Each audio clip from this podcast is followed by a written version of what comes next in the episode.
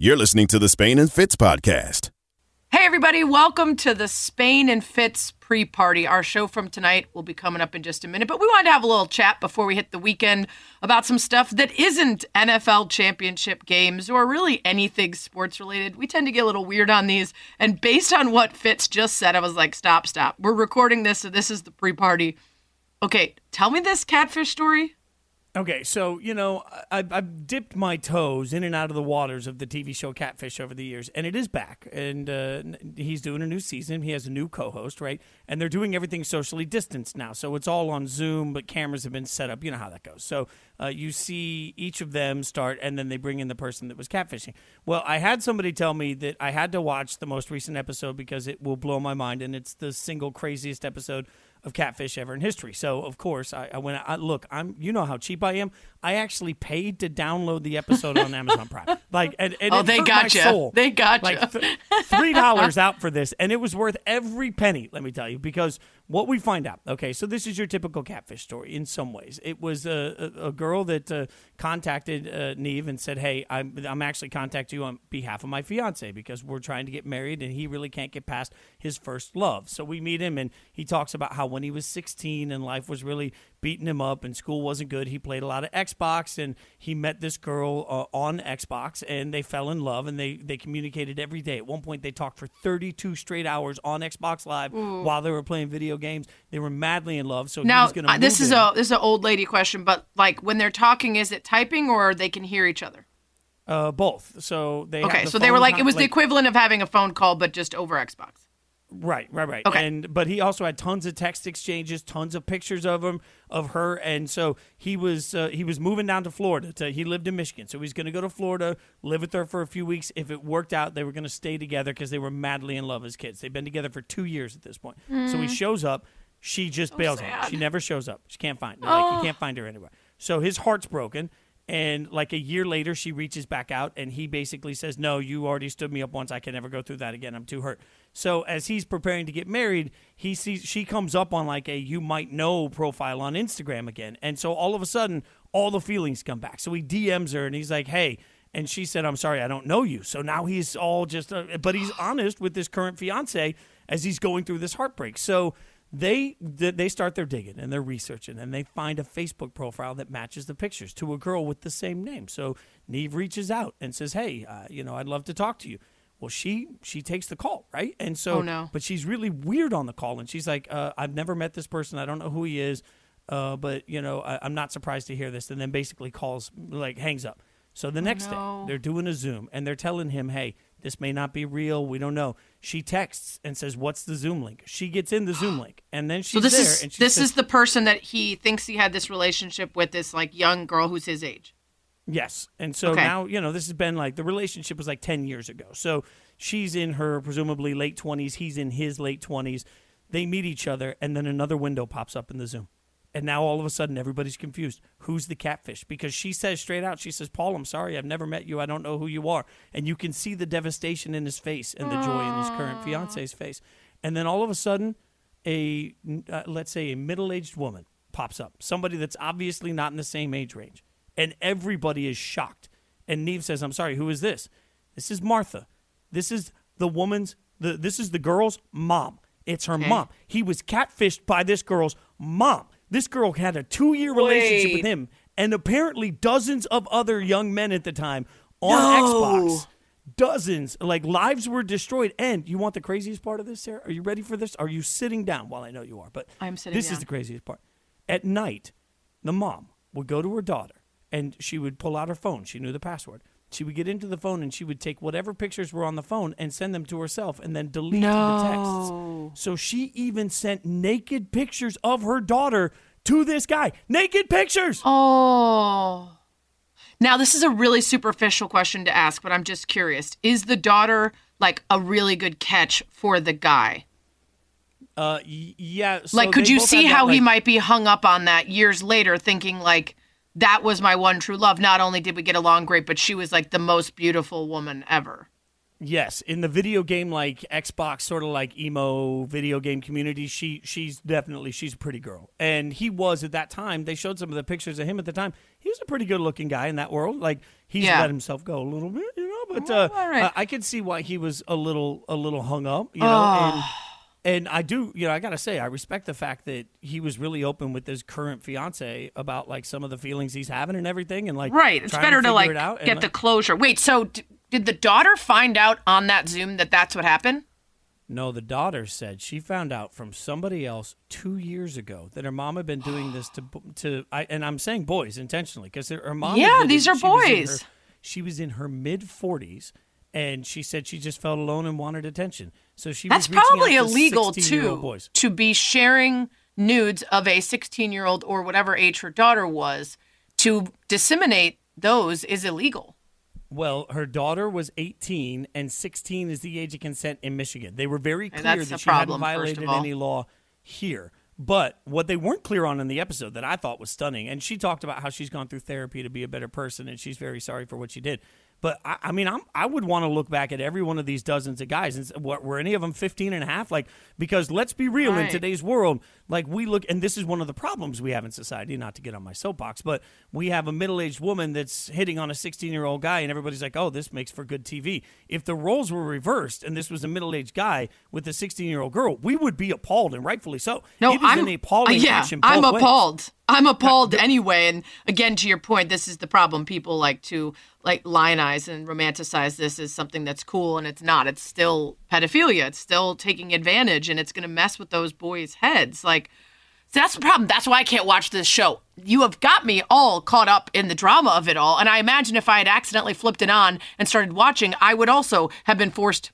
I don't know if I would have to pay for it. I think I get that channel, but you know what I'm saying but I don't want to. It makes me so sad for these people. But I also kind of want to be like, eh, if you never like gotten on a Zoom with this person, then maybe take it Yeah. like, like you know what I mean? Like how I, I also feel bad that we're in a situation in life where people can be in relationships for years with someone that they've never met because there is always a chance that someone's being disingenuous, and that's just awful to someone who you know thinks that they're really in it. Yeah, and the, the the guy was pretty transparent about the fact, like he was broken up about it, and he told the mother, he's like, "You you understand that every girl I ever dated, I had trust issues with, like because I felt so lied to and stood up by the one person I thought understood Yeah, because he was gonna you move there. manipulated my emotion. Like I can't imagine what that feel like. That's an adult manipulating a kid. Like it Yeah. was the most stunning episode really messed up. of Catfish I've ever seen. Well, now that you've taken us down this depressing road, uh, let me let me cheer you up and everybody listening because while you were watching Catfish, I was realizing that I somehow read the internet wrong when we were talking to Heidi Gardner earlier this week. Saturday Night Live cast member Heidi Gardner was on to talk to us about Saturday Night Live during the pandemic and her Chiefs fandom. And while we were talking to her, I somehow misread the internet that for some reason SNL wouldn't be back until this fall. And I was like, why is it going to be so long? What's going on over there? I was wrong. I don't know what I was reading, but it's back January 30th. That's right. Mm. Eight days from now. And do you want to hear the first three weeks of shows, Fitz, that we're going to get Yes. from our Yes. favorite, one of our favorite shows? January 30th, top, potent, not top, but top five on my hall pass. John Krasinski is the host. I love John Krasinski. Okay. He was supposed to be on last March, and I was super excited for it. And then the pandemic hit, and the show never happened. I love me some John Krasinski. Tall, lanky, Ivy League writer. I mean, sign me up. Love him. Okay. And Machine Gun Kelly, who I don't know as well, but people are into. So that's that's Yeah, a solid yeah, show that's- right there. That's gonna be really Okay. good. Yeah. February 6th, none other than Dan Levy of Schitt's Creek. Dan am- Levy is going to crush so hard. I mean, what a. By the way, what a as and you and I are both huge Schitt's Creek's fan. Obviously, uh, everybody knows that. What a huge moment for that show! Like, Yeah. because I, I'll never Well, forget. so was the Emmys when- when they won every single award. Of course, but like it's crazy to think like you know we went we we were into this show from day one because Sunny is such a huge. Uh, waiting for Guffman, like that Yeah. whole era, Best in Show, like we watch those all the time. So Eugene is uh, like a huge, and Catherine O'Hara are, are both people that we watch all the time. So we were destination into this from day one. I never would have guessed when we watched the first episode, which I loved. And some people said it got better. It did get better over time, but I loved it from the get go. I never would have guessed then that it would become the cultural phenomenon yeah. that it has become. And for him to get SNL out of it is A, so deserved, but B, oh my God, what a statement to come Huge. from a show that wasn't on a normal network for so many yeah. people and still took over the world. Whew. It's going to be awesome. Uh, he's on with Phoebe Bridgers, who for the longest time I thought was Phoebe Waller Bridges uh, hmm. from Fleabag. I thought it was just people saying her name wrong, and now I'm like, oh, it's a it's a musician. Okay, let me catch up. Um, so that's going to be amazing. And then February 13th, Regina King, fresh off of One Night in Miami, which I haven't seen yet, but I've heard great things for. And Regina King's been amazing for decades. And Nathaniel Rateliff, who I love, and Nathaniel oh, Rateliff was going to be. Uh, would have been if I had shown up my last concert before quarantine hit because I was supposed to go on like March 11th or something of last year and COVID hit and I didn't feel comfortable even though things weren't closed up yet, so I didn't go. And so I still haven't seen him live and I love him. So let's that's something to celebrate. SNL I coming back and that lineup is amazing. What do we have to do to get you to do Moira on SNL? I like, know, I feel like, right? I feel like it's your your your calling. It is well, both of us. That's like our dream. You haven't played the yeah. show yet. I haven't been on the cast yet, which is something I, I still, you know, every time I do an interview and people ask your dream job, I'm like, it's still Saturday Night Live. Like, don't close that door for me. It's not too late. well, it's never going to be too late. you know, and and the funny thing is, for me, like we were in New York when I was with the band years ago. We were in New York rehearsing for something, and Imagine Dragons was playing SNL and I have a buddy in that band, and so he was like, "Hey, we're we're doing a string quartet, so if you want to be one of the violins, come on." Oh. And the band wouldn't let me. I couldn't miss the rehearsal that we had the, that no. night for the band to be at the SNL rehearsal, like the because they rehearse on Thursdays mm. with the band. Mm. So because I couldn't be there Thursday, I couldn't do it, and so I had to say no because you know I had to keep my job, uh, which was heartbreaking. And then you flash forward a few years later, and I became really close with uh, the guitar player in the house band, uh, Jared Scharff, who's uh, uh, amazing. But Jared now has moved to L.A. and he's producing all these huge like Post Malone songs and making a bazillion dollars in pop. So he left the SNL band. So I lost my last connect. Like I, I, don't even ah. have an in anymore. So I need one of these like artsy singer songwriters to uh, call me up. You know, I'll make the drive down to Connecticut, sit in with the band. Come on. And unfortunately, SNL is known for many things, but it is not known for bringing random unknown people who do a good impression onto the show to replace someone from their cast who could do it or someone very famous who could do it. So, uh, I, I, as much as I would love it, I, I do not think my Moira is going to make it to Studio 8H, which is very sad. Um, but Maybe I'm still just stand pumped. out in the street and I'll, I'll just like, stand I'll outside tap dance and fiddle and play. Like, I would I be dance, remiss if you didn't hear this impression. You know um, what? We'll do it that way, but I'll play shanty music behind you while you oh, do it, and suddenly, bam, all the things sensation. at once. all the things at once. If we could just put like a Bernie poster behind us, we will capture uh, all uh, the social media at once. Absolutely. You're onto something. You're onto something. Uh, enjoy the weekend after you listen to this episode of Spain and Fitz. You're listening to the Spain and Fitz podcast. Spain and Fitz on ESPN Radio, the ESPN app, Sirius XM, Channel 80, presented by Progressive Insurance. All of our guests will join us on the Goodyear Hotline. She's Sarah Spain. I'm Jason Fitz. Got a lot we're going to get into. Usually we start today's show with a lot of uh, yelling and screaming about the fact that it's Friday. We'll get there in a second. We will start today's show, though, obviously mentioning, as you've been hearing across all of the networks today, uh, today Hank Aaron, uh, Major League Baseball uh, icon, passed away. We're going to give you a lot of coverage of that, and we're going to get some great guests over the course of the next couple hours to help us do all of that. So we'll make sure that we get some remembrance in there and some great stories in you don't want to miss. In the meantime, though, before we get to any of that, Sarah, it is Friday, and it is a huge weekend in the NFL, especially with two conference championship games. I know everybody's super hyped about the NFC championship game, but I got to be honest, I'm more into the AFC one. I know everybody loves Tom Brady and Aaron Rodgers, but my God, there are other players on the team. And if you're looking at teams that are exciting to watch, Bills Chiefs, I think it's going to be the better game. I think it's going to be more exciting. And I think it's two teams that are set for five years of dominance if they do things the right way moving forward. So I think there's actually a better game coming in the AFC than the NFC. I don't know if I can go that far. As much as I oh, like on, the idea Friday. of just these, come with me, Sarah. As, as I, I mean, I see what you're saying there. I like the idea of these young stars that are up and coming. I like the idea of seeing the potential future of the AFC in this game. But I'm not taking anything away from the old heads in the la- in, in the later game. So we'll, we'll get to that. But I do think that this both of these games are hard for me to pick. This game in particular, you look at the what we saw from the Bills in their previous two playoff games, and you see a team that allowed what 472 yards of offense to the Colts, uh, an offense that's not all that spectacular, and then held the Ravens, which is a great offense, to their fewest points since 2009. Which one of those defensive game plans shows up? What is Leslie Frazier bringing to this game that can compete with a Kansas City offense that has so many weapons? How do you blitz them enough that you don't get killed? Because the first time they met, they only blitzed 3% of the time. And they usually regular season blitz rate of 33%. They dropped it way down because they don't want to get beat over the top and they don't want to put pressure on Patrick Mahomes and leave their secondary open to that speed. You got to find a middle ground though. You can't you can't give so little pressure that you don't make Patrick Mahomes guess. And so I think I'm just fascinated to see what the game plan is for this game for the Bills. Well, and everybody's going to be fascinated to see what version of Mahomes we get. And really, frankly, what version of Josh Allen. Like this year has been an awakening for Josh Allen, but you're talking about two quarterbacks. Uh, Allen's won his last eight starts, Mahomes won his last 11. You're talking about the number one and number two offense in the entire NFL in total yards. Uh, you're talking about explosiveness when you talk about uh, not only Stefon Diggs on one side, but Kelce on the other. I mean, when you talk about big plays, I think that's part of why I'm really excited for this. Now, I think both of these teams have capable defense, but you're right. They've been very inconsistent. There have been uh, shortcomings for the for the Bills, particularly who have been able to be run on. That was the at least the narrative.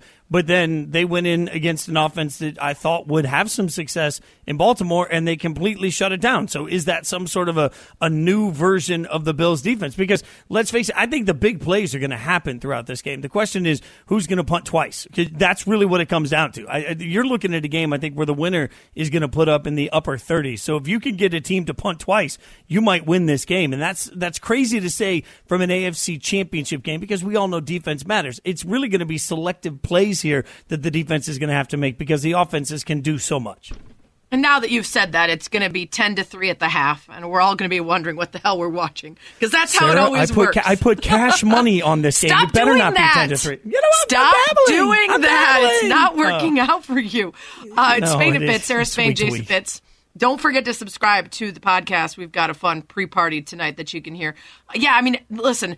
The, the thing with these games is we can come in with a certain expectation, and, and we talked about this with the Bills Ravens game. They're averaging giving up 160 plus yards on the ground before that game, but they also had not had a quarterback rush on them for more than 61 in the previous two years, and that included facing Lamar Jackson. Well, guess what? Lamar Jackson, before he went out, already had over 100 yards, but the team itself was not very successful. So, you know, there's there's always there's always game plans that are going to work, and there's always things that are going to change, and that's why the sort of Leslie Frazier versus Andy Reid situation of trying to figure out how do you pressure Mahomes enough and take away enough weapons on that offense um, is going to be the fascinating part. On, on the side of Josh Allen, you know, like you mentioned, Chiefs offense has been pretty in, or sorry, defense has been pretty inconsistent. How do you make it so that Josh Allen reverts to the guy who, you know, unfortunately makes some mistakes instead of the guy that we've seen all this season who's been able to spread it around to multiple weapons and has been able to you know, haven't used the run game very much, and I think that's something that they're going to have to because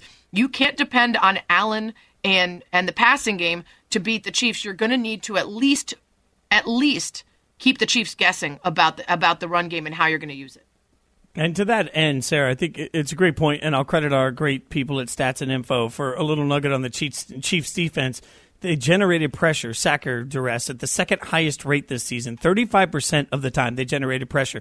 I think we're actually going to see a lot of attempts at draws and screens, anything that tries to take a little advantage of that pressure, because you're right. They are going to find ways to get at Josh Allen. And if they get at Josh Allen, that's going to disrupt everything. This well, except like for the a- fact that Josh Allen has been the most effective quarterback against the blitz all season long. So if they depend on that too much, it's not going to necessarily work out for them. Well, it depends on how they generate the pressure. Can they just get after him with the front four without having to send the blitz? I think they actually can get to Josh Allen without having to blitz. So you're right. If you blitz, you put yourself in a negative situation. But I think that front four is going to be able to get after him too. So uh, pressure is going to be all about it. All the pressure in this game uh, that we'll see, not just for these franchises today, but for moving forward. These are two teams that look like they're set to be good for a very long time. We're going to keep breaking down everything that you need to know uh, out of the championship games. Coming up next, we'll get an evaluation on Tom Brady from someone who's seen him up close. We'll do it. Spain and Fitz on ESPN Radio and the ESPN app. Spain and Fitz, the podcast. Fitz on the ESPN rate on the ESPN. Good lord, on ESPN Radio, the ESPN app, Sirius XM Channel 80, presented by Progressive Insurance. Getting you ready for this weekend's games. And in order to do that, let's head over to the Goodyear Hotline, where we are joined by Dave Moore, former Bucs tight end and Bucs radio analyst. Dave, thanks for your time, man. There's been a lot of hot takes this year on how good Brady actually it is. Feels like one week everybody's in, the next week they're all out. You've watched him more than most of us. So, what's your assessment on how well he's played this season?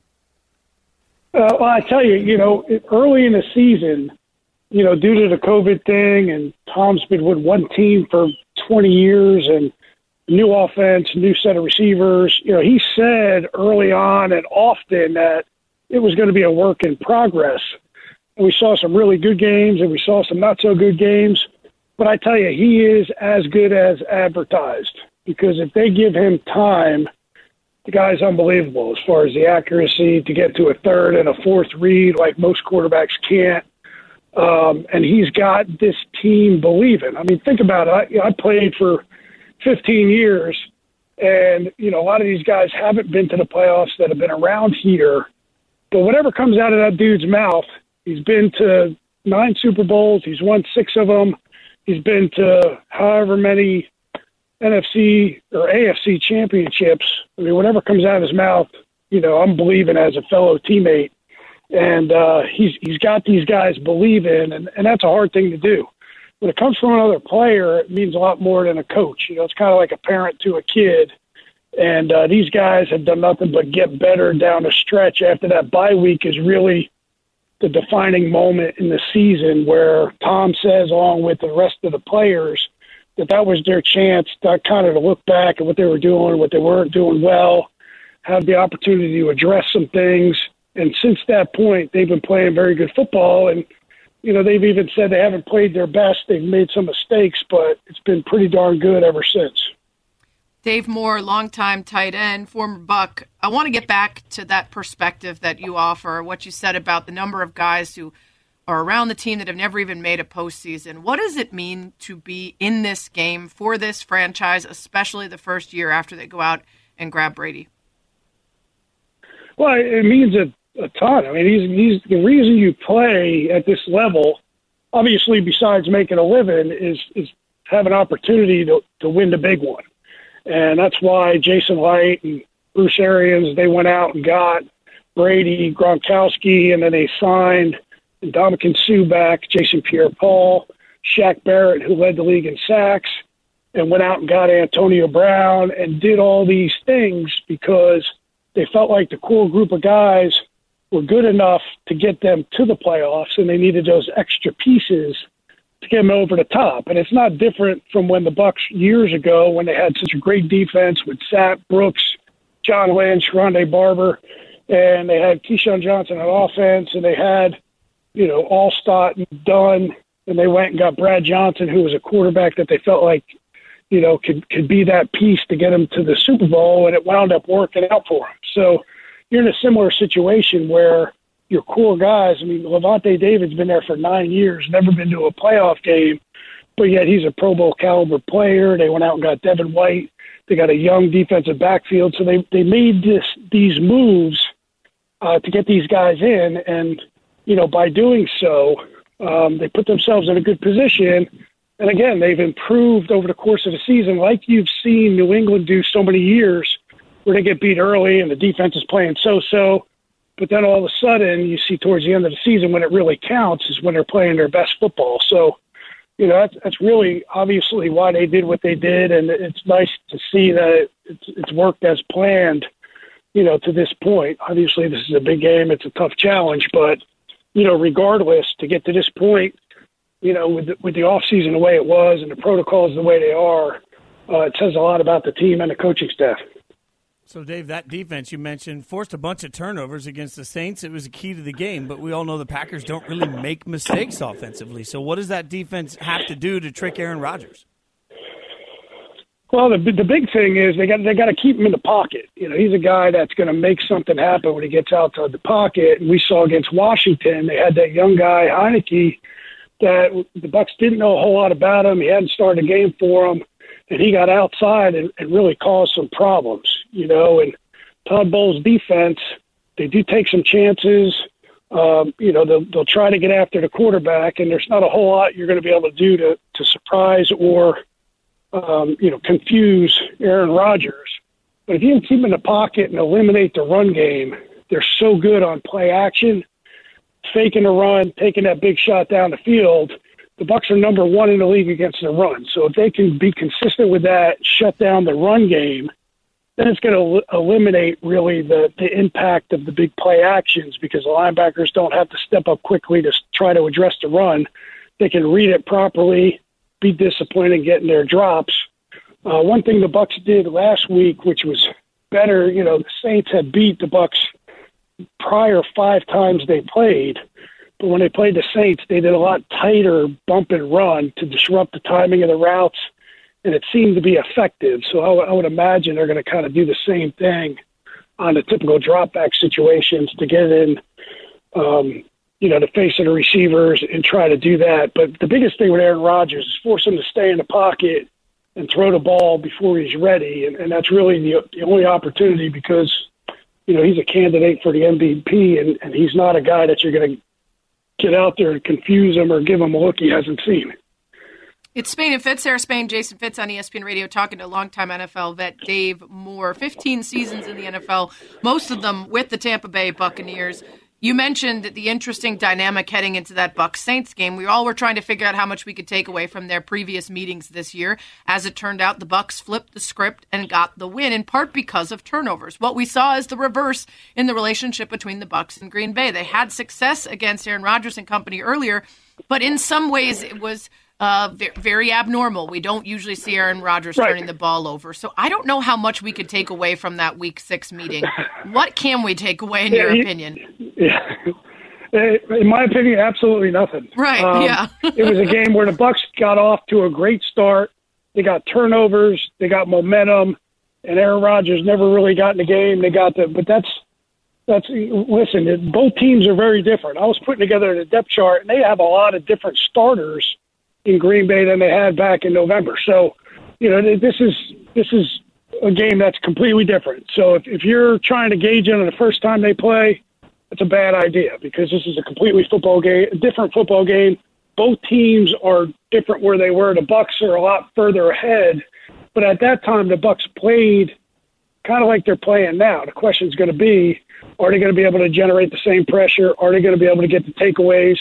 Are they going to be able to stop the run like they did in the first game? And on offense, are they going to be able to make those big plays like they did? And, and I, I think it's going to be a lot closer game for sure. And I, I don't think it's going to be lopsided at all. It's going to be a big challenge for the Bucs. Um, and you know, Aaron Rodgers, you know, he went back, watched that film. You know, you correct the mistakes, you move on.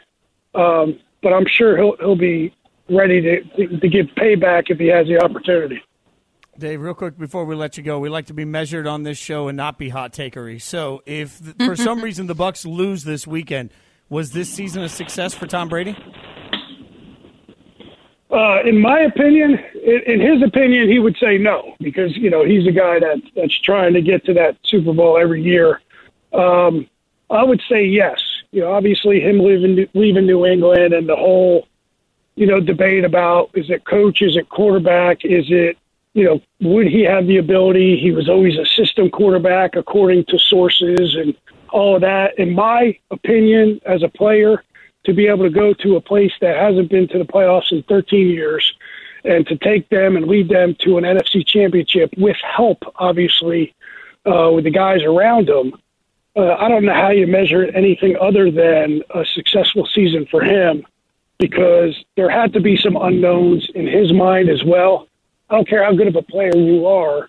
You know, you always have questions. If I was playing in a different system with different coaches, with different people around me, would I have the same success that I have here? And we all see every year where free agents move from one team to another and disappear.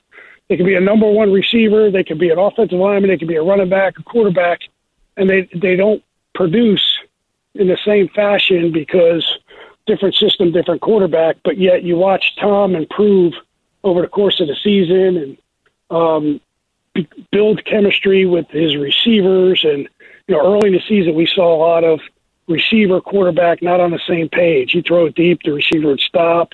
All that stuff's kind of gone away where they're in sync now. So yes, to answer your question, really short answer, yes. I think he's got he's got to take it as a success. yeah, right. Sorry about that. I didn't want to get on a tangent. Good but, stuff. Good stuff. You know, I, I mean, there's it, a lot Dave, of reasons for that. I mean, it's, it's you know, you got to analyze yourself, and I, I think he'd have a hard time saying it was not a success. Dave, we appreciate your time so much. Dave Moore, former Buccaneers tight end and Bucs radio analyst. Thanks for joining the show, my friend. Yeah, appreciate it. Enjoy the game. Hey, it's good to talk to you guys again. ESPN Radio presented by Progressive Insurance. You could save big when you bundle your auto, home, motorcycle, RV, or boat. Visit progressive.com. Sarah, I just thought it was important to ask the question about success because so many people are trying to compare Brady and Belichick, but they're really two different things. Like Belichick's trying to build a franchise for years, Brady's trying to win right now. I think we have to acknowledge that they're fighting different battles, whatever their successes or failures are today. Well, and I'm kind of thankful that it feels like the beginning of the season we had that who's going to win the I can do this without you conversation a lot. And I haven't heard as much of it now because it is pretty silly. You drop a quarterback into a whole team versus uh, Belichick having to have go with a quarterback who was injured, with a, got a, a bunch of guys who opted out. It just it wasn't a, a scenario where you could really equally compare them. Well, and that's part of what makes us a little different because let's be real, if the Bucs find their way to the Super Bowl, the number of times we will hear the what does this mean Yeah. for Belichick and his uh, it, legacy will be interesting. All right, coming up, it's obviously been a, uh, a day of memories. We're going to remember the legacy of Hank Aaron. We'll do it next. Spain and Fitz on ESPN Radio. Spain and Fitz, the podcast. Back to Spain and Fitz. Sarah Spain, Jason Fitz, ESPN Radio, ESPN app, Sirius XM Channel 80. There have been innumerable losses in the last 10 or 11 months, but it feels like baseball greats have been hit harder than any. And today uh, we learned of one of the greatest of all time passing, Hank Aaron. And to join us and shed some light on his memory, longtime Atlanta Braves outfielder Dale Murphy, 15 of his 18 years in MLB was as a Brave. Dale, thanks so much for giving us some time. Yes, thanks for having me on. I think the thing that stands out the most from everybody's remembrances of Hank Aaron is, of course, uh, everyone mentions the home runs and his play, but well beyond that, and very quickly, people move to what a class act he was, how much it mattered to him to matter outside of baseball, and their own personal experiences with him as a man. Uh, when you remember him, what comes to mind first, the baseball or outside of it? Uh, yeah, definitely outside of it. Uh, you know, uh, because I'm so thankful that I was drafted by the Atlanta Braves. Our paths didn't cro- uh, cross. I was drafted as a catcher, so I got to go to spring training early in my uh, career as a minor leaguer. And I my first spring training with the Braves was '75, and Hank, uh, you know, had been traded to uh, Milwaukee. Um, and then he came back to work, uh, you know, for the Braves for 15 years. So, how thankful I am for the the opportunity to be drafted by the Braves and to have been able to rub shoulders with Hank and just be in the organization when he was there. Um, although he was over the minor leagues when I was in the major leagues, uh, his influence was was there. I think he set the standard for how the Braves organization and players uh, should. W- he, he just set the tone, the standard of what it's like to be a professional ball player, to be an Atlanta Brave. Uh, I mean, if if if anyone could go through what he went through and handle it with dignity and grace, you could certainly go through whatever you're going through and and represent uh, the game of baseball and the Atlanta Braves in a way that is right. And so whenever I did rub shoulders with him, or you know, at a banquet or whatever, you, you that's what you remember. He you felt like you were in the presence of a very unique human being, and uh, you could feel it. And I'll never forget that. How open was he in talking to people around the organization about his struggles and what he went through and, and sort of li- living through that era in Major League Baseball? Uh, how open was he? Yeah. Was was that was that the question? Yes. It Yeah, cut out a how, little how bit. often does he like talk how much about it? was Yeah. he talking to you guys about sort of going through that era and, and the struggles that he went through uh, in that era of Major League Baseball? Uh, he he did he didn't. Uh, you know, first of all, I was going to say as far as you know, he was in the front office, so he was there watching us play. You know, watching us take BP if he, you know, wasn't working on some minor league assignment, which was his main assignment. But he watched us a lot. Now, first of all, I was going to say he he respected our hitting coaches. You know, he didn't come down there unless he was invited. And personally, he was invited by my hitting coach. I can't remember who it was that got to come down here and talk to Murph, get him straightened out. And so you always listen to what he had to say. But I think he's been very candid and open, uh, you know, um, in interviews and subsequent uh, times. He's been very candid. But with with us, with the players, if he's in the locker room, it was just, uh, you know, strictly uh, baseball. How you doing? How you swinging? And uh, you know, just uh, uh, just that. But we all we all knew and understand well understand as best as we could what he went through. It's Spain and Fitz. Sarah Spain, Jason Fitz, talking to two-time National League MVP, seven-time All-Star Dale Murphy, longtime Atlanta Braves outfielder, who of course knew Hank Aaron, uh, who passed. And I, I, one of the things that we talked about on Around the Horn today, and that Tony Reali said that really stood out to me was because of the experience that he went through during that home run chase and the way he described it in interviews as his children were essentially jailed and he was treated like like a, a pig going to slaughter and the protection and the treatment um, that they endured during what should have been this highlight of his life um, tony said it, it feels like we were robbed of potential even more greatness from him. If he hadn't been so weighed down by taking on all of all of what our country was going through as he became a representation of that it became a national security issue um, how much better could he even have been? Would it not have been for all of the outside influences either distracting him or weighing him down? Well, that's a great question and an interesting observation. Um, you know, it, it, first of all, um, to me, he's the greatest player that ever lived, uh, statistically, plus the degree of difficulty no one else could have done what he has done, um, you know, statistically and going through what he went through. So, I mean, I think about the things that were on my mind. You know, everybody's got their lives. You're going through challenges and whatever, and you've got to show up to the ballpark and play a game. But mine seems so trivial compared to, you know, what Hank had on his mind. I mean, uh, I, I can't understand it and I can't comprehend it. Um, and it's a great question uh, that, um, yeah, probably I think uh, those things have got to have taken a toll. I mean, he was remarkably consistent and played for a long time. But had he not been African American, I think there's a, a, a good observation that without that stress and all that you're going through, that we would have even seen a better player. We're talking to Dale Murphy, longtime Atlanta Braves outfielder, and we're talking about obviously Hank Aaron. So, 755 career home runs, but never hit more than 47 in a single season. So, consistency was such a huge part of his game. Obviously, baseball's changed so much today. How difficult was it to be that consistent with your home runs, particularly in that era of baseball? Yeah, it is consistently is consistency is is really unequaled is is another part of his game that is unequaled.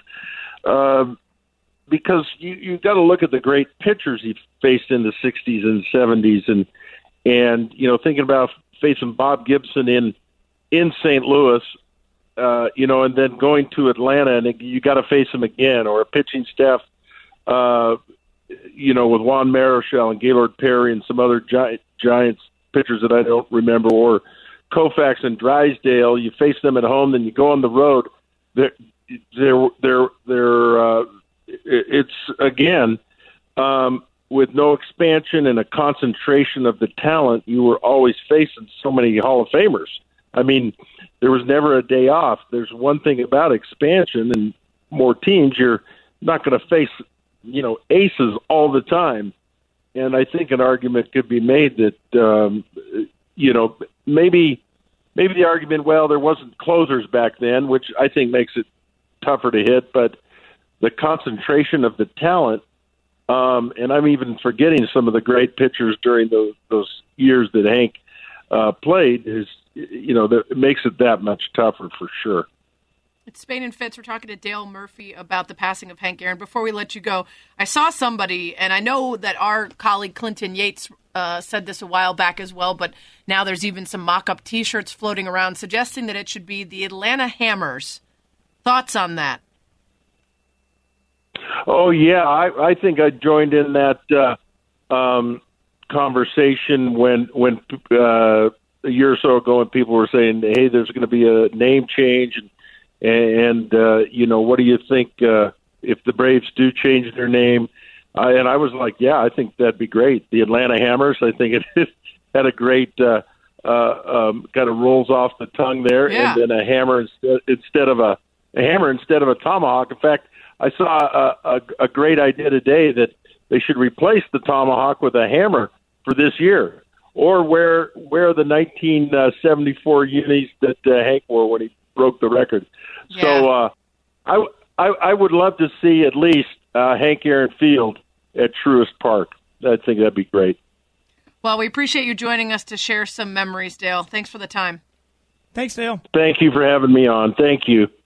Dale Murphy and, and some wonderful memories and, and great retweets of some other folks sharing stuff on his Twitter as well. If you want to go check it out, as uh, the baseball world and beyond remember Hank Aaron today. Uh, Spain and Fitz brought to you by Goodyear, helping you discover the road ahead. Goodyear, more driven. Coming up, we're going to get back into that Hank Aaron conversation, specifically the racial struggles he endured and a search for a few more home runs that I saw today and found interesting. That's coming up in about 20 minutes. But next, Two Hall of Famers will square off with a trip to the Super Bowl on the line. We'll break it down next. ESPN Radio. You're listening to the Spain and Fitz podcast. Spain, Jason Fitz, happy Friday. It's a championship Friday. We got some good football this weekend, and it is sort of split up two halves. We got the old guard guys trying to get that one last maybe year or two of chances to get another Super Bowl. And we've got the youngsters, up and coming guys. Of course, Patrick Mahomes already owns as many Super Bowl wins as Aaron Rodgers. Spain and Fitz, ESPN Radio, ESPN app, Sirius XM channel 80. Uh, we are going to get back into some Hank Aaron sound, but I want to talk about Bucs Packers. Uh, one of the things that you and I share is maybe wanting to see somebody other than Tom Brady win the Super Bowl, right? I mean, you know, it's just it's impressive what he's done, but maybe time to move on. And in the midst of trying to be unbiased and fair in in looking ahead to these games, I was asked, you know, what's the best matchup? And I said, well, for me, I want to see I want to see Bills Packers. I, I like the Chiefs. In fact, my friend is a coach for the Chiefs, but they just won. So it'd be cool for Bills fans for them to get back in there, and it'd be cool for Aaron Rodgers to have one last shot. And this is coming from a Bears fan, Fitz. But I said, mm-hmm. I bet you that the NFL wants either Mahomes Brady because they want that, that that quarterback superstars, or since we just saw the Chiefs, they want Buffalo Bill craziness meeting up with Tom Brady in a new spot. And it ha- it reminded me that you know I'm probably not alone in wishing that Tom Brady would just move on, uh, but I certainly am am you know also you know certain that there are lots and lots of people who want to see him continue on and want to see him try to do the same thing with the Bucs that he did so many times with the Patriots. Wait, do, do you think if the Brady if Brady wins the Super Bowl, is there a shot he just retires? Because if that's the case, I'm all in on Brady. I like let, whatever it takes to get this thing done. Like that's I'm I'm ready for this chapter of my life to end. I'm ready to stop seeing the Tuck rule over and over and over again. Like I'm just ready. So if that's what it takes, I'm all in. I'm now rooting for Brady. I'm all in. I just was watching a video about today's, uh, t- you know, previewing Sunday's game, and they brought up the Tuck rule again. I'm like, poor Fitz, like you just can't escape it. Um, so on Get Up, Greeny was talking about, uh, you know, this game and reminded us all that no matter how many different stats and different ways we hear about Tom Brady's greatness, uh, it will never probably be enough to fully fully understand what he's done in the last 20 years. Here was just a couple of the top 10 statistics he put together uh, to show Tom Brady's greatness. Only three franchises have played in more championship games than Brady, and one of those is the Patriots, who went 13 times with him and just twice in 31 seasons without, so they don't even count. Brady has completed 304 passes in conference championship games. That is 42 more than Joe Montana and Peyton Manning, who were second and third combined. In his 40s alone, in this decade of his 40s, Tom Brady has won as many playoff games as the Bengals, Texans, Cardinals, Lions, or Jaguars in their franchise history. Brady has made it this far in the playoffs 74% of his seasons. That means that every year it is more likely that he makes the conference championship than it is that LeBron James makes a free throw, that any major league pitcher throws a strike, or that any golfer on tour makes a putt longer than four feet. As of this Sunday, Tom Brady will be the only quarterback ever to have started a conference championship under four different U.S. presidents Bush, Obama, Trump, and now Biden. And Fitz, one of the things about it is it's football. Football is so much harder to dominate over this much time because of the physical nature of the game and because it's a team sport. So, of course, you have to give credit to the Patriots and his teammates and his coach. But you also have to look at this and say this kind of dominance in the NFL is even more impressive than other places. It's wild. Well, and let's be real for a second. I say the same thing to LeBron haters right now. Like at some point, we can all say that we're tired of Brady or that you know we're not fans of Brady. But when we have grandkids running around, we'll all be the same people looking around saying, "Oh, that guy that you're rooting for is not near as good as Tom Brady that I watched." Uh, I mean, I think there's just a legacy portion of it. Right now, it just comes down to the fact that we don't have a Brady. Like most of us as fans don't know what this this level of continued success feels like. It's just such a rare moment in time to have this kind of performance from a quarterback for this many years. I believe that Chiefs fans are going to feel the same. We're going to feel the same way about Chiefs fans in 15 years uh, when we're all tired of hearing about Mahomes. Like you start seeing this long duration that quarterbacks can play, and you see how successful they can be for so long, and it just it grinds you down. And that's what's happened for people that aren't fans of Brady. So often it's just a matter of looking around and saying uh, he's not my quarterback, and I have no idea what it feels like to have that much certainty at that position for generations. So it's easy to hate on. It's Spain and Fitz, Sarah Spain, Jason Fitz. If I were not a mature national sports Oh, really? analyst Okay, okay, who has please. been able to stay attached to my teams, but allow for and accept that I can respect and and think that other teams are good, like say the Packers and Aaron Rodgers, this would be a brutal matchup for me. Because Brady is a guy who has proved me wrong a million times every time I would say, I think this time he's done and, it, and it's over. And then he would come out and go to the Super Bowl again. And Aaron Rodgers is a guy that has destroyed my team repeatedly, including Hail Mary passes and winning games that, you know, would have eliminated them and instead they win and they go on to beat the Bears in the NFC Championship. But I don't need to bring all that stuff up. The point is, is that if I remove my own personal thoughts from this, this is an incredible matchup of two quarterbacks. And even though you can look at Aaron Rodgers and say his season has been MVP level, one of the best of his career, and you believe in him more purely based on what he's done and more consistently than maybe Brady this year, then you look over to the other side and you go, oh, you mean the guy that's made the Super Bowl nine times? That's the one that you believe in less in this game, right? Like it's just wild to think about the resumes that these guys bring in, but how different they are despite their greatness. Well, and that's you know you mentioned the resume. I really genuinely forgot in the process of thinking about Aaron Rodgers that he'll start his fifth conference championship Sunday. That's the sixth most all time. I mean, the level of sustained success from both of these guys, and you're absolutely right. Like this becomes one of those moments that if you can take that that hat off and look at it and say, okay, we are getting a matchup of two incredible brands. But I also look at the the Buccaneers and have to give a tip of the hat because what they're doing is rare. We always use the Eagles from several years ago as the event is the example of why you can't just build a super team. You know, when they had the dream team, air quotes, that fell apart on them, everybody always says every year you can't just go out there and get a bunch of pieces together and have it work. Well, apparently you can when one of those pieces is Tom Brady. I didn't think it would work as as well as it has, and it's not just Brady; it's uh, the a number of different acquisitions on the team. The the Buccaneers have gone all in on a short term plan and it's gotten them to the NFC Championship game. So, I mean, I'm looking at both of these franchises and saying, hey, kudos to what you've built because it has worked both ways.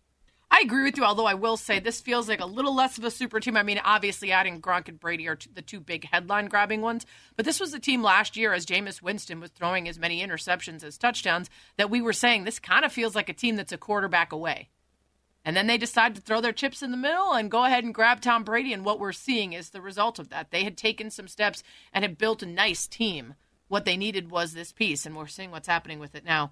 Um, there are a couple statistics that I saw coming into this game, and of course, when you look at these, you say these are meant to be disproved or something's got to give. But you've got uh, the statistic that number one seeds, like the Packers, are 50 and 17 in championship games. You've got 50 passing touchdowns this season for Aaron Rodgers, only the seventh time it's happened in NFL history. None of the previous six quarterbacks with 50 passing touchdowns won it all. And then you look at the game when they met last time. The worst of Aaron Rodgers' season. He only completed 46% of his passes. He had zero touchdowns, two interceptions. This is a team that never turned the ball over, and that's what they did against the Bucs last time. So I'm not sure how much we can look at that and take away from it for this game. Yeah, I think there's very little that comes from the last game to transfer forward, and that's I'd say that about both matchups. That's part of what makes it exciting. I, even though we've seen these teams play this year, they all feel so different right now that uh, that's what's got me pumped. It's Spain and Fitz coming up. We're going to get back to the life of Hank Aaron and the issues that impacted him off the field with somebody who knows just about as well as anybody. It's coming up next on ESPN Radio. You're listening to the Spain and Fitz podcast. Spain and Fitz on ESPN Radio, the ESPN app, Sirius XM, Channel 80, presented by Progressive Insurance. All of our guests join us on the Goodyear Hotline. Sarah Spain, Jason Fitz.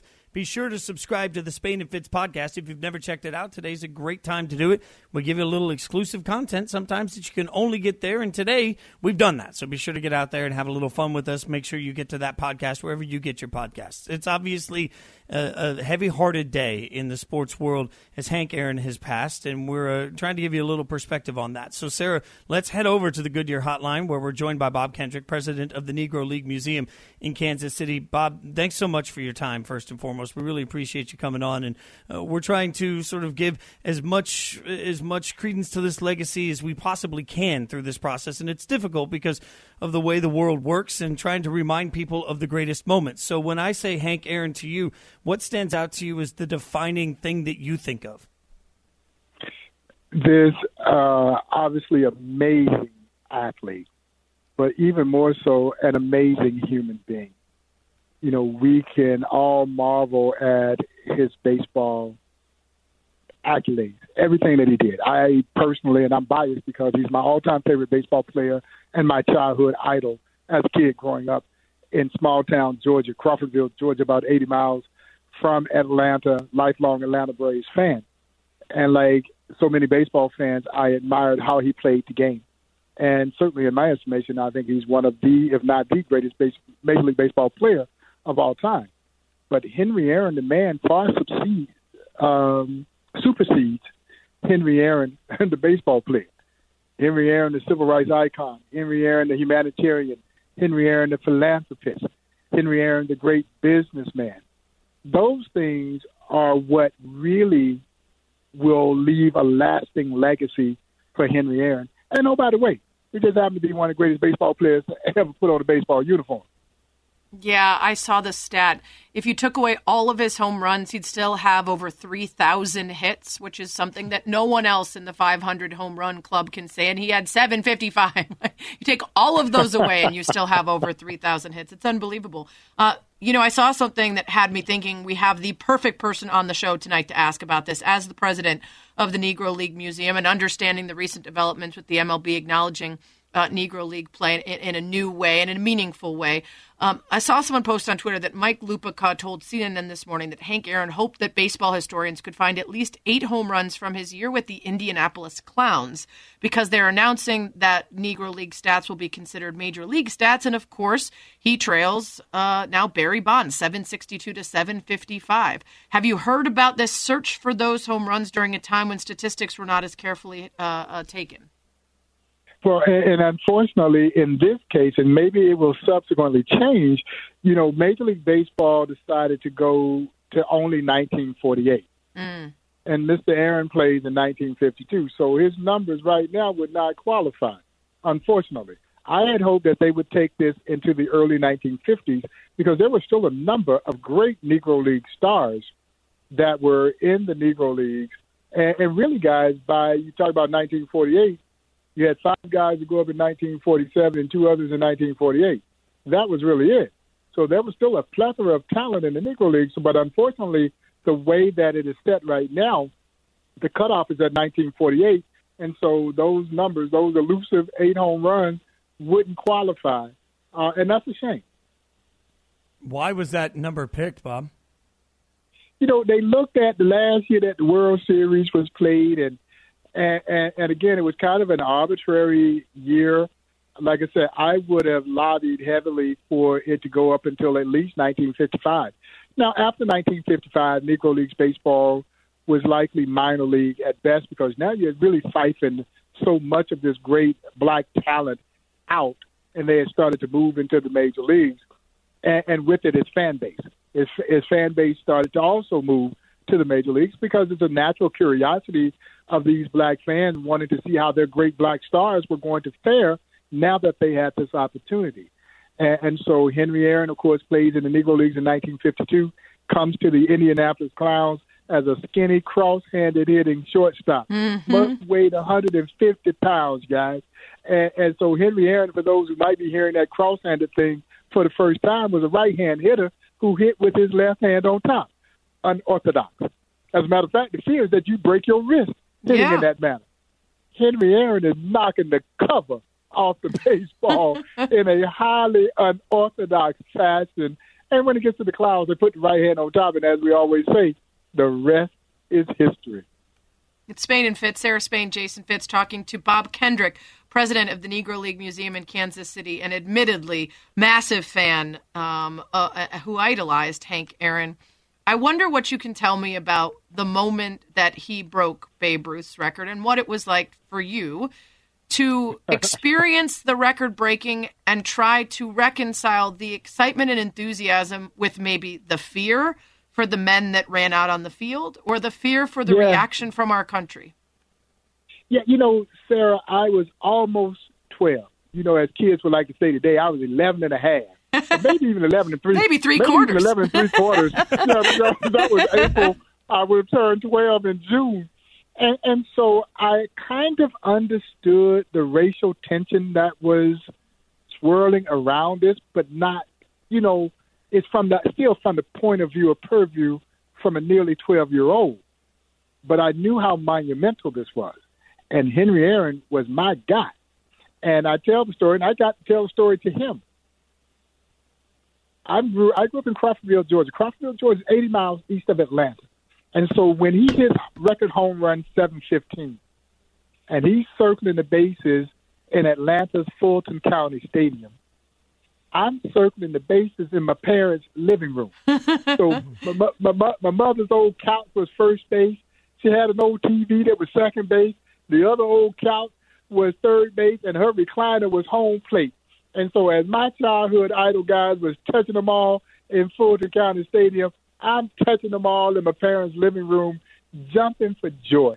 And Crawfordville, even in 1974, was still very much segregated.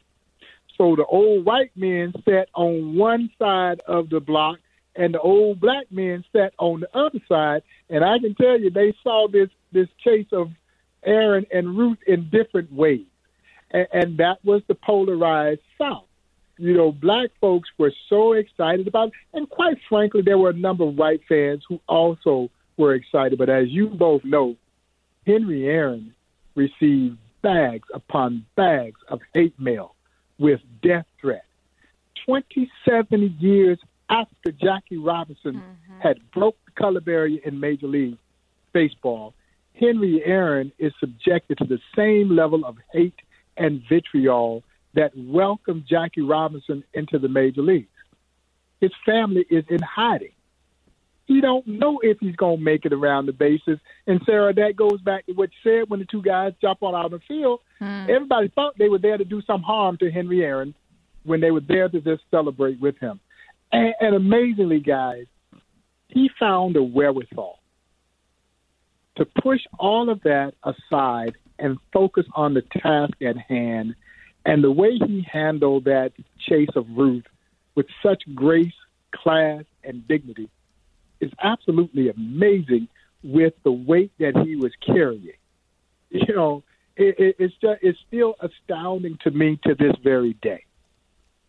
Yeah, something that we just talked about, and I know Tony Reali mentioned on Around the Horn today. How much more could he have accomplished without the weight of all of that on him and without the expectation for him to bear all of it for our country and for the sport? Uh, Bob, thank you so much for offering up some of your memories. We wish we could talk to you even longer. So wonderful to hear from you and hear your thoughts on Hank Aaron. Um, and our thoughts are with you as you as you handle his loss. Well, I appreciate it, guys. Thanks so much for the time and for reflecting on the life and times of truly an American hero, Henry Agreed. Aaron. Bob Kendrick, president of the Negro League Museum in Kansas City, with us here on Spain and Fitz. ESPN Radio, presented by Progressive Insurance. Progressive's Home Quote Explorer is changing the way you buy home insurance. Now you can go online, get a custom quote, and save both time and money. Learn more at progressive.com. Coming up, we'll chat with a Bills fan about their big game on Sunday and look ahead to a big fight tomorrow. It's next, ESPN Radio. Spain and Fitz, the podcast. Up, uh, not Freddie and Fitzsimmons, special edition of DC and Helwani here on ESPN Radio, getting you set for Poirier, I don't know how to say that name, in McGregor this weekend. It's next. oh, man. Oh, Spain and Fitz on ESPN Radio, the ESPN app, Sirius XM Channel 80, presented by Progressive Insurance. She's Sarah Spain. I'm Jason Fitz. Yes, coverage tomorrow night of UFC 257 on ESPN Plus starts at 6:30 Eastern with the main event at 10 Eastern. To help us break it down, we'll head over to the Goodyear Hotline where we are joined by our good friend Ariel Helwani, ESPN MMA reporter. Look, uh, let's let's be real, Ariel. We're going to get to the Bills almost right away and spend most of the time there. So before we do any of that, give us the lowdown on what to expect, what you're expecting from Poirier McGregor 2. And and you nailed it, Jason. Well done, Sarah. Thank you. Poirier. It's not that tough. It's a little bit daunting when you read it, but it's Poirier. Yeah, and fairness that for Sarah did not have it phonetically spelled in front of her. I did. They know I'm an idiot, so they made sure that it was good. I didn't right see it coming. Me. Je parle français. And I didn't see it oh. coming, and I, I, I could I just looked at it, I go, I don't know it. I'm out. We're out of time. you know what's funny oh. about that? It's a French it's a French last name. He's from Louisiana and yeah. it, the correct way to say it would actually be Poirier. Poirier, but, yeah. Uh, you know, yeah. Yeah, but they, they kind of bastardized it. Poirier, yeah. Yep. Yep. Um, and and Jason, by the way, I appreciate you know I feel like no one wants to book me on their shows anymore because they know I'm just going to talk about the Bills when everyone wants to talk to me about the UFC. So I appreciate you putting out that disclaimer. As a result, I will talk about the UFC uh, to start things off. Yes, this is a, a big fight. It's Conor's first fight back in a year. He looked amazing the last time he fought in January of last year, won in, in 40 seconds. And of course, you know, he had big plans for 2020, much like all of us. And those plans got derailed, and he was very frustrated. He was upset. He felt like he was being shelved by the UFC. He felt like, you know, they were putting him on the sidelines for no reason. They were really kind of waiting for fans to come back. And this card will have uh, 2,000 fans in attendance, so they'll make a little money off of that. But he appears to be in, in a great headspace. He appears to be in great shape. He's fighting a guy who he beat six and a half years ago, but Poirier has – I mean, he's improved dramatically since then. He's a much, much better fighter, and I think it'll be a good fight. Uh, Ariel, I have been so busy uh, with the weight of life and the inauguration and the insurrection and Mets GMs and everything else that I have not done what I would usually do, which is probably write a story about everything going on around McGregor as we lead into this fight. And I want you to help me understand for the millionth time how someone could be using uh, racist slurs guilty for punching a man in a bar, guilty for throwing a dolly at a bus, guilty for other accusations of violent behavior, currently still embroiled in a lawsuit relating to a rape accusation that was then filed again this week, which described, uh, you know, an encounter in great detail. How does all of this go on? And the stance of the UFC and ESPN, to be honest, since we're airing the fight, is simply we've never cared about whether the people fighting are terrible criminals, and we don't care now and and we're going to protect them in in conversations and we're going to step in and say you can only ask about the fight and blah blah blah like does does no one just care and that's I should just stop even trying to ask or or, or understand well, to be honest, I mean, I understand where you're coming from. I don't know if it's 100% fair, especially towards ESPN. I mean, I'm I've been at ESPN for two and a half years, so I can't really speak to the time that I was, you know, not here. But I mean, last year I asked McGregor about the allegations. Uh, I've asked him in the past about the Brooklyn incident. I've asked him about the the slurs towards the Muslim community. I mean, I, I've tried to do my part as best as I can. Um, and I know that for some that's not enough, and it will never be enough. And I think for some they would rather he just go away. I would I would suggest that you know it's been a lot less tumultuous as of late. If you want to, you know, hold him accountable for all those things forever, you're very much uh, in the right. Most well, of mainly because he wasn't ever held accountable, right? I mean, he he basically retired, who? and then that's by by the UFC and by any governing bodies, right? So that's that's well, I guess there, where well, I'm there wondering. Aren't any, there aren't any governing bodies in Right. MMA. That's a problem with MMA. So that that Right. doesn't exist. Now, uh, you you want to you want to criticize the UFC for you know holding him to a different standard and, and letting him get away with things. You're absolutely in the right to do so. I would agree with you on that. Like if if the same actions are, are being made by a guy who's fighting on the undercard who doesn't make the UFC money, I can assure you that guy's getting fired a long time ago. So yes, he gets to play by a different set of rules. There's no doubt about that. Also, one thing that confuses people at times is Dana White is not a commissioner. He's Right. not he's not a guy who's going to at the end of the day he wants to make money. He's an owner. That's it. Like he's he's James Dolan, right? Like he's just an Right. owner of a team with 400 people. And I'm sorry for using that analogy. Maybe that was on purpose. Maybe it wasn't. But you get what I'm saying? Like it, it, he's just a guy who's trying to make money. And Conor's obviously the biggest, you know, the biggest draw that he's ever had. So don't expect him to be like you know the the moral high ground in all of this because it's not going to happen. There are flaws in that. Um, I, I would I would also just say like the guy's done a lot of good as of late, and and uh, you know I, I do think he deserves credit for that. He's donated millions of dollars, and, and a lot of it has gone under the you know the radar to children's hospitals, to you know um, hospitals in Ireland that were needing medical equipment in the beginning stages of the uh, the pandemic. But make no mistake about it, like all those things that you mentioned, a lot of them on camera, there's no excuse. They're they're indefensible he's a young guy. He's made a lot of mistakes. I, I would I would say there are some other guys who have turned the corner later in their career, and, and people have uh, you know forgotten, if you want to say that. But uh, I don't think you should forget. I, I think you should just decide if this is someone you want to watch or cover or whatever. But right now, yes, you mentioned the lawsuit. Uh, the lawsuit came up this Monday. Uh, it's a civil suit, so there was an investigation on the allegations.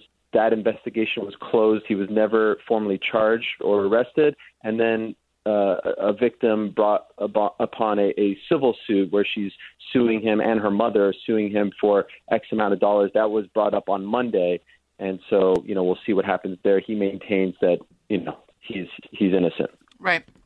We're talking to Ariel Helwani, ESPN MMA reporter. Obviously, Poirier McGregor too. Don't forget you can check that out. Coverage tomorrow night uh, on ESPN Plus. So, Ariel, your your level of confidence going into Sunday, as anyone that doesn't know, you are a lifelong diehard Bills fan, just like we go. Sarah's a Bears fan, just like I'm a Raiders fan. You are that level of Bills fan. So, your level of confidence Sunday is I'm very confident. I will be honest with you. I'm very confident. I'm very happy that Patrick Mahomes is playing. I wanted him to play. I want the best.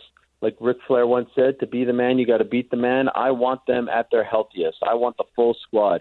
I want everyone who doesn't believe in Buffalo, and I know you're all out there. You all think it's going to be the Packers and the Chiefs, and it's going to be oh so great, and maybe Tom Brady will get another crack with his new team. He'll get to play at home.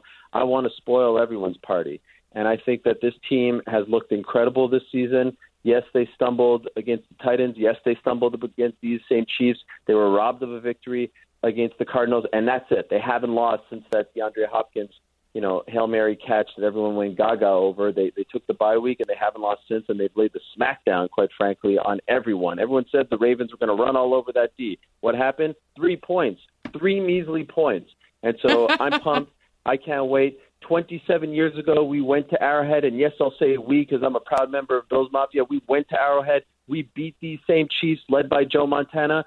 27 years later, we're going to do the same against that precious MVP that everyone loves us so much. Josh Allen is the MVP. Coach McDermott is the coach of the year. I don't care what anyone says. And the executive of the year is Brandon Beane. And I wish that Brian Daboll would get a little more respect, and he should be a head coach. But I'm happy that he's staying with us, and Leslie Frazier as well. This is a phenomenal team. It's a class organization. This isn't the Bills of 10 years ago where we were the laughing stock.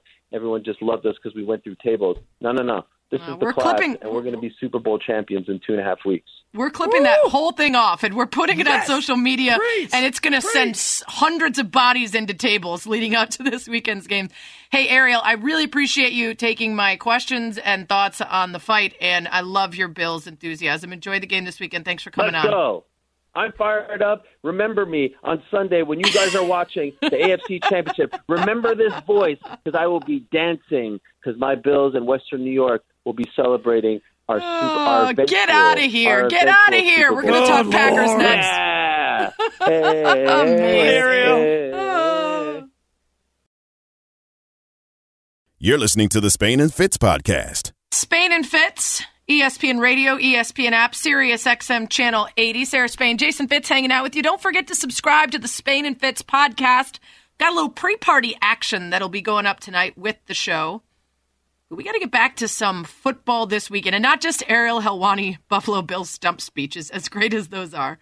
We got to get back to this Packers Bucs game. It's time for Straight Talk, brought to you by Straight Talk Wireless. Joining us to give us a little help 94.5 ESPN Milwaukee and the Athletic Packers reporter Jason Wilde. Jason, thanks for the time. I'm always glad when Tauscher turns you guys down, so you'll call me. Well, we knew you couldn't do it, and so we went to him and we came back to you. And I actually want to I want to ask you about that before we get to the game on Sunday. Uh, per Jen Lada's tweet, I, I turned it over to 94.5 uh, the other day to hear you guys remember former Packers GM Ted Thompson. Um, and, and I wanted to ask, you guys were very emotional. Uh, that's not always the case in remembering a long time and former GM. Tell me what it was about him that made him so special. yeah, it's. Uh, I was pretty embarrassed actually. I don't usually. Don't be uh, I- embarrassed. I'm an emotional person, but I try not to do that uh, publicly or professionally. But you know, I think the the the challenge with Ted Thompson's legacy is that he is never going to be remembered the way Ron Wolf, who ends up in the Pro Football Hall of Fame, has been because he was carrying on a successful tradition as opposed to digging the Packers out of such a long history of being bad in the 70s and 80s. At the same time, you know, I think there are fair criticisms of what Ted Thompson failed to do during his time with Aaron Rodgers as his quarterback. But as Brian Gutekunst, the Packers' current GM, put it, it took courage to draft Aaron Rodgers in the first round when you have a future Hall of Famer on your team, even one that was contemplating retirement all the time. Uh-huh. And it took courage to move on from Brett Favre to go with Aaron Rodgers. And I just feel like he has never been appreciated enough. And and what got me emotional is that I did a piece in 2007 for the Wisconsin State Journal on him, and I spent a lot of time with him and his family. He didn't allow that to happen very often.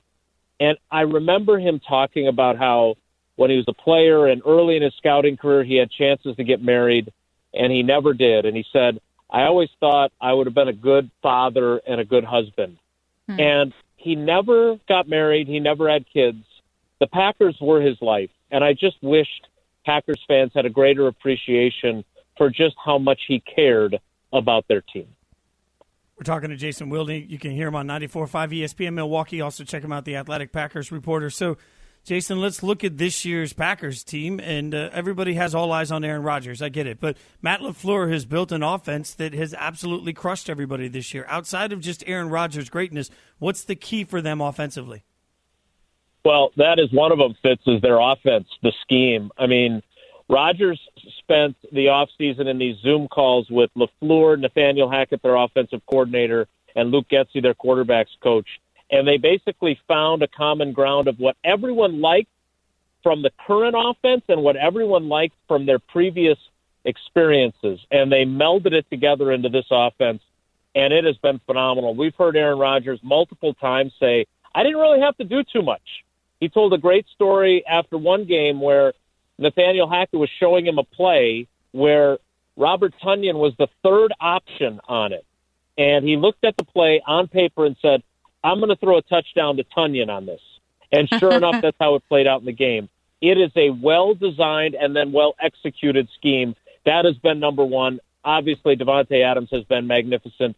Tonyan has largely come out of nowhere for anyone who hasn't been familiar with the Packers and his potential. And their offensive line has been great. Put that all together with a three headed running game. That's why they've been so good offensively. You know, the first week against the Rams, it was the number one ranked pass defense. Rodgers had no problem with it. Now it's the number one ranked run defense in the NFL. How do you see their run game being able to stack up? And if they can't get it operating early, how does that affect their ability to beat the Bucs?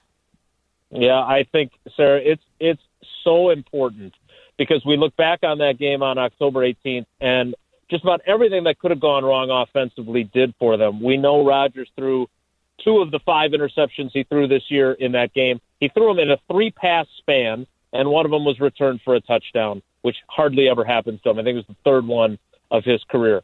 The running game went nowhere. Aaron Jones, 10 carries for 15 yards. If they hadn't gotten a garbage time 20 yard run from A.J. Dillon, they would have averaged 2.6 yards per carry on the mm. day. And then the offensive line, even before David Bakhtiari broke his ribs in the third quarter, was getting manhandled by that front. So all three of those pieces are so important, but I think the reason why the running backs and the running game is so vital is because they're such a good play action team.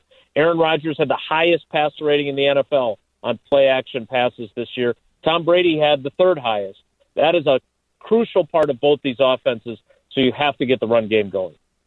We're talking to Jason Wilde. You can hear him on 94.5 ESPN Milwaukee. It's Spain and Fitz, Sarah Spain, Jason Fitz. We all know the book on Brady. Everybody says it at this point. It's almost cliche. If you get pressure up the gut, up the middle, you can disrupt him. So then I ask you, how do they get pressure up the middle to get after Brady? Well, Kenny Clark is coming off of his best game of the season. He had some nagging injuries. He wasn't all that productive. Um, Aaron Donald not playing much and not being effective when he was. Um, that made Kenny Clark the best defensive tackle on the field last week. Now, whether or not he can do that again this week, you know, that is going to be a crucial part of it. They also like to move Za'Darius Smith inside and rush him from an inside position on passing downs, bring Rashan Gary off the bench. So they do have the ability to rush up the middle. Uh, I think this is a huge game for Mike Pettine. Uh, 13 times he's coordinated a defense against Tom Brady. His teams are 3 and 10 against Brady mm. in those games, including 0 and 8 over the last decade. He has to have a game plan that rattles the goat. Spain and Fitz, we're talking about the big Packers Bucs game. It feels to me like regardless of how disappointing it would be to have Aaron Rodgers and only win one Super Bowl with him, winning another Super Bowl is just a cherry on top of the sundae that is already one of the greatest careers of all time. And some would argue he is the most talented quarterback of all time, despite not being the most successful. What is the conversation around those parts about it? That's Sarah. That's a great question. You know, it was funny because without real prompting, Davante Adams brought this up when we had our Zoom call with him this week, and he he basically made the argument, and, and I don't think he's wrong. Uh, the Super Bowls have become a quarterback staff. That was what he argued, and I think he's right. I mean, uh, you know, you look at Aaron Rodgers, you look at some of the defenses he was paired with, some of the disappointing playoffs. You know, I remember Tom Brady years ago saying that Rodgers would have thrown for 7,000 yards in a season if he was playing in New England. Um, those two are friends, mm-hmm. so obviously he has a high opinion of Aaron. But, you know, having only one Super Bowl trip and only one title, I do think that allows critics of Rodgers' career to say, hey, the GOAT won six, Montana won four, he's only got one for whatever reason. And so for them to get back and for them to win another one potentially, I think it puts them at three all time. I know that there's going to be people that disagree. They love to your own personal record book. Like okay, Stugotz. well, it's, yeah, my, I don't have the kind of juice that Stu does, but I, I would just look at it and say this: you know, you've got if he has a second title, it puts him ahead of Favre, right? He he's going to get his third MVP this year. That puts him on par with Favre, although he didn't get them all three in a row. And the biggest thing, and this is a little bit Elway-ish, if they get back to the Super Bowl and win on Sunday, it will have been nine seasons in hmm. between mm. his Super Bowl appearances. That's the longest drought between Super Bowl appearances for a quarterback in NFL history. So that adds another layer to how sustained his greatness was and whether or not maybe there were some other things that kept him from getting to that game before this. Awesome stuff, Jason, uh, and great stuff the other day on Ted Thompson. Don't be embarrassed. It was the kind of authenticity and genuine response to humanity that, that we want to see from people and want to hear from people. And it, it shows people uh, how much you meant to you guys and to that city. Appreciate the time. Enjoy the game. I everybody knows this by now. I don't hide it anymore. Aaron Rodgers and the Packers are kind of like my side piece. I'm supposed to hate them. I always end up rooting for them, so I'll be rooting for Green Bay on Sunday. Uh, hope you enjoy the game. Well, if they win, I expect you to call me instead of Tauscher. Okay, deal, deal. Uh, it's Jason Wilde giving you the straight talk, brought to you by Straight Talk Wireless. No contract, no compromise. You can hear him on 94.5 ESPN Milwaukee and, of course, writing for The Athletic on the Packers. Coming up, we haven't forgotten. There's so much to get to today, but it's Friday, and we have to make our picks for the weekend. It's next, ESPN Radio. You're listening to the Spain and Fitz podcast. It's so weird every Friday to be like, oh, yeah, Friday is the same as every other night, except maybe I can get a little drunker and not have to wake up early tomorrow. But we're not going out. We don't have big plans. Just sitting at home making bad decisions on the Tinder if you're single. Sitting at home making bad decisions with the bottle of wine if you're not. Spain and Fitz. Jason Fitz, Sarah Spain. on a Friday. Yay! If you could tell that being home for months and months and months with no social life is getting to me, here you Are go. you okay? No. I'm worried about you. As a I friend, am I'm not you right okay. I need some oh. plans. I need something to look forward to. It's 19 degrees here. It's just, it's not great, Bob. Ah, you're listening to ESPN Radio, the ESPN app, Sirius XM Channel 8. This always happens in like the last segment of Friday. Just my ability to give AF is just gone. Just, I just keeping it together. Uh, As but we do Frasier, have right? AF as Frazier. We're, we're on the same thing. right? As, as Frazier. awful fun. Okay, perfect. Um, we have some football picks to make, and we can't do six pack picks anymore because there's only two games. Uh, and I've lost track. I think you're still ahead of me by one game because we keep picking the same. Maybe I can make some headway. I'm definitely going to make you go first. Before we make our picks, it's Friday, so we got a first Friday. Uh, even when I'm in a bad mood, how can you not get down to that saxophone? Just telling you the weekend has begun. I'm telling you, I'm going to learn to play the saxophone in 2021, Ooh. and I'm just going to take it to parties. Like I would never take a violin to a party. That's not cool. But there's a moment where just like busting out "Careless Whisper" in the middle of a party for no good reason. That is my 2021 goal. I will carry that saxophone with me everywhere. You know, I was all state in clarinet, and saxophone and clarinet have the same fingerings. So basically, I just would need to take all of my woodwind prowess from years ago and apply it to a new instrument. We could go out and play an together. Prime Just saxophone? Like, they just- duets every show.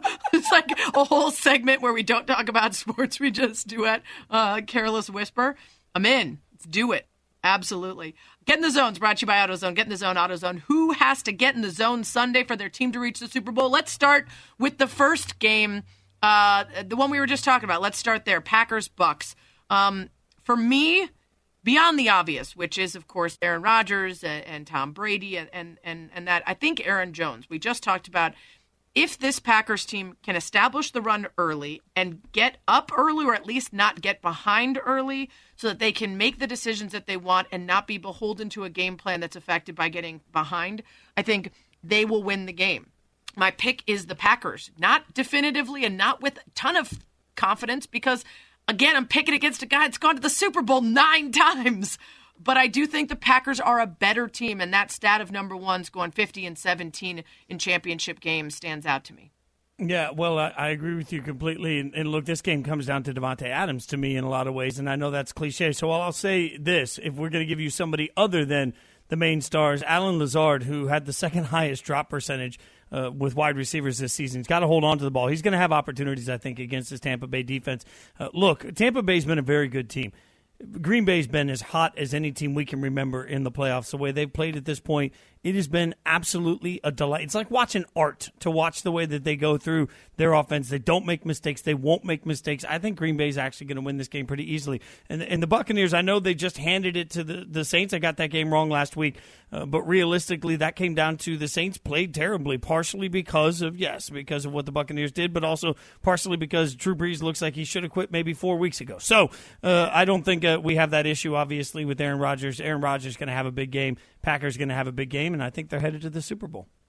Wow, like we're picking the same again. I'll go Ryan first Clark- this time. I'll go first on the next well, one then if you want. Ryan Clark go was on uh, was on uh, a Get Up today and was talking about this matchup, and uh, you know one of the things he said about Aaron Rodgers at the end kind of stood out. I remember watching Aaron Rodgers in 2010, 2011, 14, and thinking to myself, he could never play better than this. I've never seen a quarterback more efficient, more comfortable until I watched Aaron Rodgers play this year. Mm-hmm. He is in full control of this offense right now. And it seemed that early on in the season, he thought and he believed that this team could be good. But now he knows. Now he knows what Allen Lazard brings to the team. Now he knows what Robert Tonyan can be. We finally saw a three-headed monster at running back uh, last week or this week against the Los Angeles Rams. This is a different team. The Tampa Bay Buccaneers are a different team. But these are two of the greatest quarterbacks of all time Yeah. playing at the biggest moment of this season. And we have to cherish this. We have to relish this. And the one thing that's different about this week than last week against the Saints is that number 12 from the Green Bay Packers still has it. And he has it in bunches. And it's going to be fun to watch these two legends battle. Yeah, it, it, it is pretty wild, Fitz. On Around the Horn today, they asked who we would take for this game, Brady or Rodgers, and we all said Rodgers, and we all admitted how absurd it is to pick against the winningest quarterback in history who's been to nine Super Bowls, and yet that's how amazing Aaron Rodgers has been. Well, we we were talking to Mike Golic Jr. not too long ago. I was talking to him about uh, an old Green Bay game he was watching, and he said, "Look, I think we forget how Mahomesian, right? Uh, Aaron Rodgers was at the peak of his career. He did the same effortless things. We just forget because we haven't seen it. And then I watched last week, and the number of times that he was out of the pocket and making plays off schedule that just looks so easy." I mean, I think he's got that portion of his game just riding so hot right now. This isn't necessarily just about. It's not about Brady. It's about how good Rodgers is right now. Right. Well, uh, we both went for the Packers on that one. Let's have you go first on Bills Chiefs. Now, look, I'm confident enough on this one that I put money on it. I'm dabbling. Stop I'm doing you, that Sari. and stop I'm- saying it I'm- and I'm- stop being confident. That never works out for you. Hey, I still, I've not had to. I put an initial investment in my account. I have not had to make It's not an another investment. investment. All right, Throwing it so, away. I'm, I, well, that's fair. But I haven't had to add any money, which means things have gone okay. Like some weeks been better than others, but I put confidently uh, my bet on Kansas City here, and this is. Uh, look, I'm presuming Mahomes is going to play, and once he plays, I'm presuming they can uh, just shoot up the toe, and he'll be fine. However that works, and we'll see what's wrong with the rest of them. But with Mahomes in the game, uh, you know I've been high on the Chiefs all year long, and as much as I respect what they're building in Buffalo, it, it is not lost on any of us that there have been a few times in this playoff run that the the Bills have not necessarily made it look easy. This Chiefs defense is better at generating pressure without the blitz than we give them credit for. I think they'll be able to get just enough in to make Josh Allen make a couple of mistakes, and I don't think Patrick Mahomes will. Uh, the quarterbacks are the difference in this one. The Chiefs roll. The Chiefs roll, so you think a pretty healthy margin. Well, I mean, I think it was three and a half, and I took the Chiefs with the points. So they win by a touchdown. They win by seven. This is a really tough one for me, and I vacillated throughout the day. I do think that the Chiefs' offense is so firepowered and so incredible and so diverse that it's impossible to figure out what Leslie Frazier is going to try to do to game plan against them. Patrick Mahomes' numbers against the blitz are incredible, and the last time they played, the Bills dropped their blitz rate all the way down to 3%. It didn't work for them.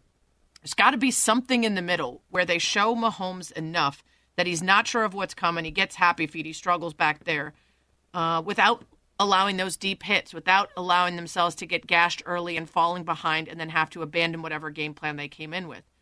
If they can do that, though, there is a part of me that looks at the history of the NFL and says how rarely it is that a team wins the Super Bowl and comes back and makes it again. Wins the Super Bowl, comes back and wins it again. But just getting there is is is is a novel thing in the NFL. It's very difficult for me to pick against the Chiefs. But since I am wavering, and since you are ahead of me, might as well mix things up and go ahead and pick the Bills.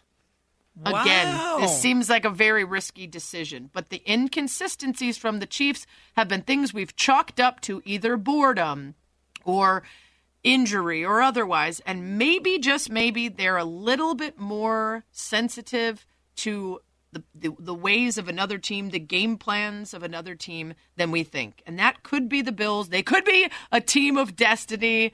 This could be their chance. And so why not? I told you I'm all out of F's to give. So let's The go tr- ahead and just The make trash the pick. talking text thread on Sunday is going to be epic. I know. Our producer Stosh is going to mute me for the whole show next week. I'm so sorry. I don't know what's happening. Your mic's just not working.